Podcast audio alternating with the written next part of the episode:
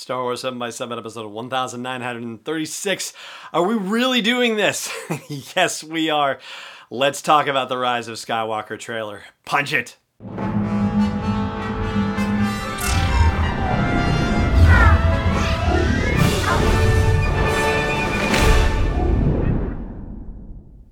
Hey, Rebel Rouser, I'm Allen Voivod, and this is Star Wars 7 by 7 Thank you so much for joining me for this episode. And first off, a quick shout out to Andy and Josh of the Holo Chronicles podcast. They had me on for an interview, which we recorded while the Monday Night Football game was playing out and the trailer played out, and we ended the interview. And then before we wrapped up our Skype call, we watched the trailer together and gushed about it mutually. So um, thank you, Andy and Josh. I had a great time. And that episode will be dropping in about a week or so, maybe a few days less.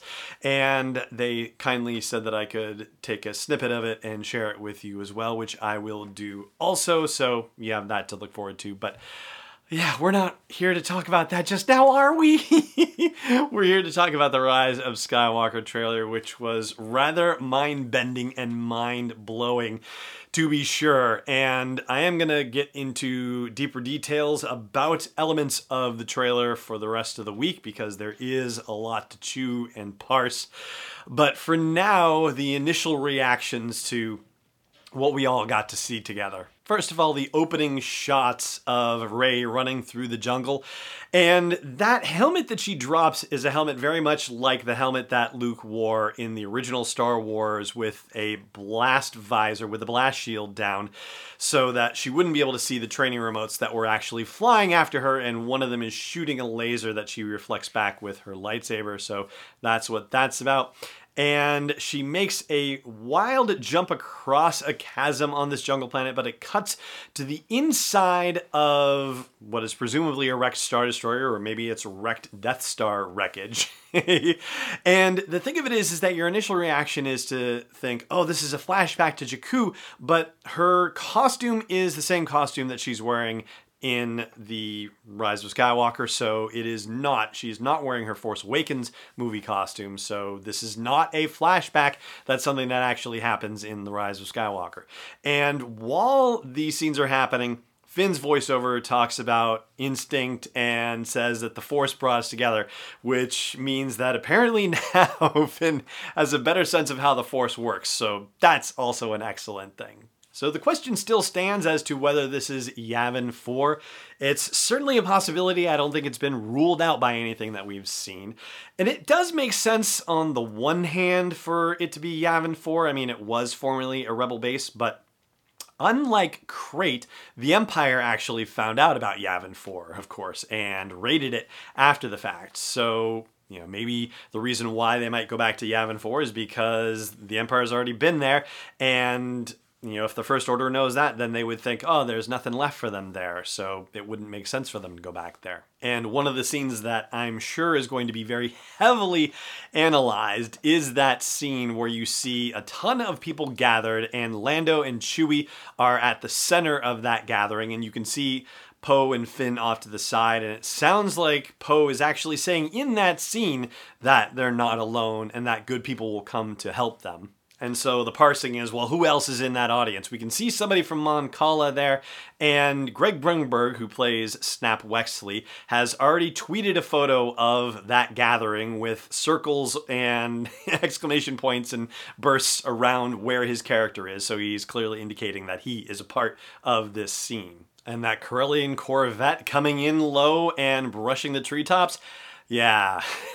that was pretty awesome. And then, of course, we get a shot of Rose on what appears to be the top of a Star Destroyer with horses running around. We'll get to that business in a moment because this was just a brief flash preview of what we get to see later on in the trailer. And then we've got the business where Rey says, um, that everyone says they know me and no one does, and then you hear Kylo Ren say, but I do. And first of all, they're not talking on top of that Death Star wreckage. So this conversation that they're having is happening in some other location. It's possible, I suppose, that the bond that Snoke established between them could have been reopened by one or both of them, but you know, I like thinking that Rey convincingly shut it at the end of The Last Jedi, and so that if they're having this conversation, it's under different circumstances. That's just, you know, my two cents on the matter, but I don't have to be right on that one. and, um, you know, the but I do business. On the one hand, you have the folks who are hoping that Rey and Kylo Ren will end up in a romantic relationship by the end of this. And there's another perspective that a Twitter user shared where she said that this kind of response from Kylo Ren is actually textbook uh, abuser's behavior. Like an abuser would say that, you know, you're not going to be able to be with anyone because I'm the only one who understands you. And that's the sort of psychological game that you know, those kind of folks play with people. And that was actually a, a different perspective than would have ever occurred to me. I've you know either been you know ignorant or blessed or naive enough to not have had experiences with you know people who've been in those sorts of situations in my life. So you know hearing that perspective was you know really surprising to me and you know has me thinking very differently about that whole conversation or at least certainly very differently about the possibilities of what we're hearing and on a lighter note regarding that scene, for me, the tweet of the night goes to Violet Wilson, who is Vi Y Writes on Twitter. There's a lot of tongue twister stuff about to happen with this. She wrote, Every time I think they're done making Kylo Ren wet, they come out with a new, even wetter Kylo Ren. And for some reason, that just made me laugh out loud here in the quiet of the studio. So thank you, Violet, for the laugh. I really appreciated it. All right, moving on. Let's talk about that giant iceberg. First of all, you know, when they showed it in that little mini clip that they teased on Twitter, so now we're getting teasers for trailers, which is pretty funny. But when I looked at it, I thought, oh, it's, you know, a giant iceberg basically, right? But the longer we got to look at it and you know the bigger scope and scale that we got to see in the trailer what i noticed is that that iceberg is not symmetrical in other words it looks like it has a surface, but underneath it's not symmetrical. I was thinking that we were seeing a reflection of the top half of the thing, and that's not really the case. There's an entirely different underneath. So I'm not sure what it is we're exactly seeing here. It seems like it could be some, you know, giant floating ice asteroid in the middle of space. And, you know, you'd think it would have occurred to me before I had to watch it half a dozen times. But finally, I watched it more carefully and realized that when the TIE fighters are flying toward it, there are no reflections there. So, yeah, definitely not an iceberg floating in water, perhaps an iceberg floating in space. Then let's talk about that crazy throne. So, Phil's, I'm sorry, Phil, my apologies, Szostak uh, Phil is the author of The Force Awakens and The Last Jedi Art of books, and will also be the author of the Art of Sky of the Rise of Skywalker book. So he tweeted a photo of one of Ralph McQuarrie's concept drawings for Return of the Jedi, and it is for the Emperor's throne. And wouldn't you know it, this throne that you see in The Rise of Skywalker is based on that concept art. And there's a shot of a Star Destroyer breaking up through something could be ice, it's not water. I've watched it over and over and over again and turned the brightness up on everything. It is breaking through some physical object wherever it's coming from. And then there's a shot of a speeder running on the ocean, flying out to where that Death Star wreckage is. And Rey is at the controls of that speeder. You have to look very carefully, but you can see her form standing up in the cockpit of that thing, flying it there. And then things slow down for a little bit with that scene where Babu Frick, the little tiny droid smith, is working on C3PO and Poe's like, yeah, what are you doing, 3PO? And in the room are Rey and Finn and Zorii Bliss, as well as um, BB 8 and D-O are there too. And 3PO has that line where he says, you know, he's getting one last look at his friends. And it immediately cuts to a scene where R2 is chirping next to him and 3PO puts his hand on R2. That appears to be in a different place from where this scene where he's saying having one last look at his friends is happening. And there's a lot of ways we could read into that 3PO business, okay?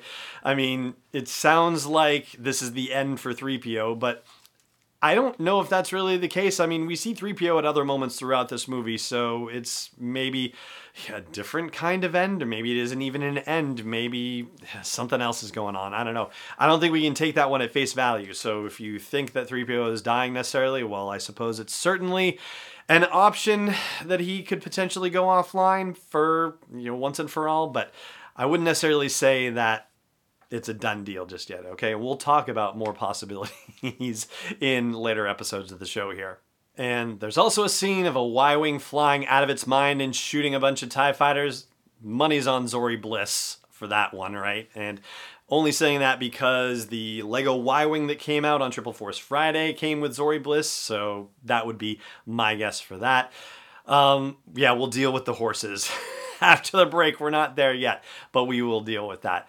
Um, let's see, what else? Uh, yes, Finn also on that Death Star wreckage. So whenever Rey and Kylo Ren are having their lightsaber battle, which I've seen things suggesting that Kylo Ren is not actually fighting her, that his you know movements with the lightsaber appear to be defensive, and I'm actually going to start taking those a little more seriously. And the reason why I say that is because I think back to the trailer for The Last Jedi, one of the trailers, and there was a scene where in the trailer, Rey is raising her lightsaber up near her face. And that's the scene where she and Luke have her final confrontation on Ahch-To. And in fact, what we see in the trailer is the actual reverse of what happens in the movie. It's basically the film running backwards because she is moving her lightsaber down in the movie. And there were some very astute people who picked up on that. And I remember reading about about it, people saying, "Hey, she's not raising her lightsaber, she's actually putting it down. The motion, it looks like it's reversed. Like people said that before the movie came out. So, yeah, I'm willing to believe people who are saying that Kylo Ren is not fighting Rey, but rather defending himself in that moment.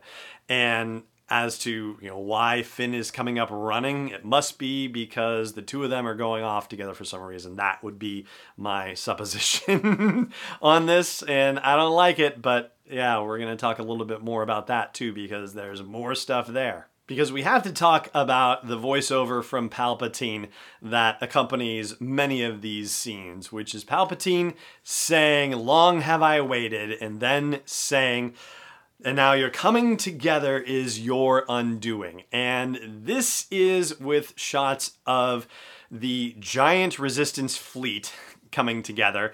And yeah, that's a whole other thing too that we'll be talking about on a separate episode of the show. Um, so who is it really talking about? Because then there's also a scene of Rey and Chewie and 3PO and Finn and Poe in the cockpit of the Millennium Falcon. So, you know, does this mean the Resistance Fleet coming together? Does it mean those five friends coming together? Or does it mean Rey and Ben coming together? I mean, the the guess that seems to make the most logical sense would be Rey and Ben coming together. And there is that scene that is probably going to be the one that of all the scenes in this trailer is going to be hashed out and discussed ad infinitum until the movie comes out. And that is the scene where they're in that white imperial looking room. Rey and Ben are both in there. Previously, all we've seen in there is Ben and with his helmet off in that room with the helmet of Darth Vader. Now we're actually seeing them in that room and seeing both Rey in there and Kylo Ren, but now with his helmet on, interestingly, and swinging their lightsabers together and destroying what appears to be the pillar upon which the Darth Vader helmet is resting. And I'll tell you, there's something that doesn't quite feel right about that scene to me.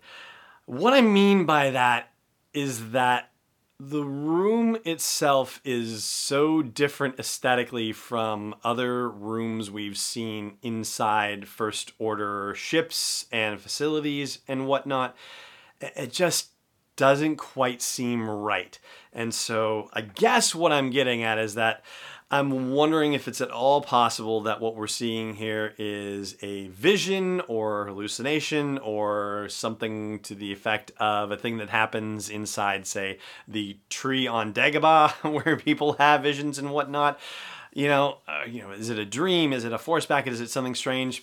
I don't know, but there's just something that sits wrong with me about this in that I just I don't know if I feel like this is happening within the movie, within the actual chronology of the movie. There's just something unusual about it for me. So I don't know. I'd love to hear your thoughts about this or any other aspect of the trailer too. By all means, share them with me. And then there's the matter of is it a throne? Is it a floating chair? Is it something else? But it seems like we are being given the impression that Palpatine is in The Rise of Skywalker in some sort of physical form, that this is not a ghost, it's not a vision, unless this whole scene is happening in a vision, which I suppose is possible, but uh, yeah, I don't know. I mean, there are too many ways for Palpatine to actually be back that you know that I'm willing to discount it and say no, no, this is another Force vision or anything like that. Something else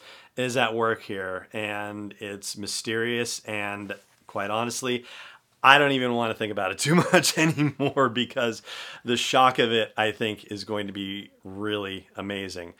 And beautifully and wonderfully, the trailer ends with Luke saying, you know, the Force will be with you, and cutting in Carrie Fisher's voice saying, always. And I don't think they could have done a anything better for that. Like that was just, mm, oh gosh, that was a perfect way to end the trailer. Uh, my two cents.